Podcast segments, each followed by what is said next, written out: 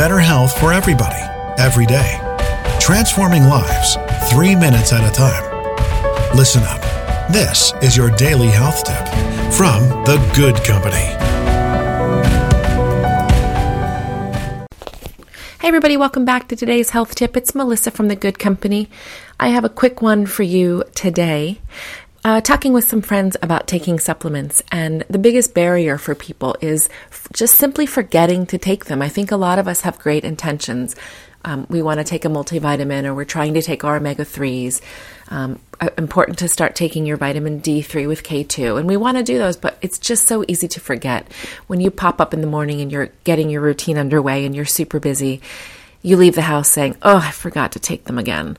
So think about when the best time for you to take them would be. If you are a morning or an evening supplement taker, it's a great idea to put them next to your toothbrush in the bathroom. That way you will see them twice a day, in the morning or in the evening, both great times to take your supplements. If you're super busy and you find yourself rushing through your morning routine and that's not working for you, simply put them in your briefcase or your handbag. Um, you can use a pill sorter if you take more than one, but if you just want to take a vitamin D or an omega or a multivitamin, just put the container of vitamins in your bag and take them with you.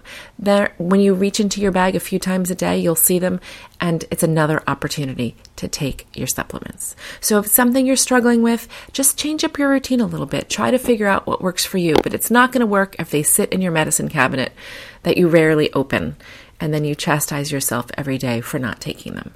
So, if you need a new routine, start one today. Take those with you, put them near your toothbrush, find something else that works for you.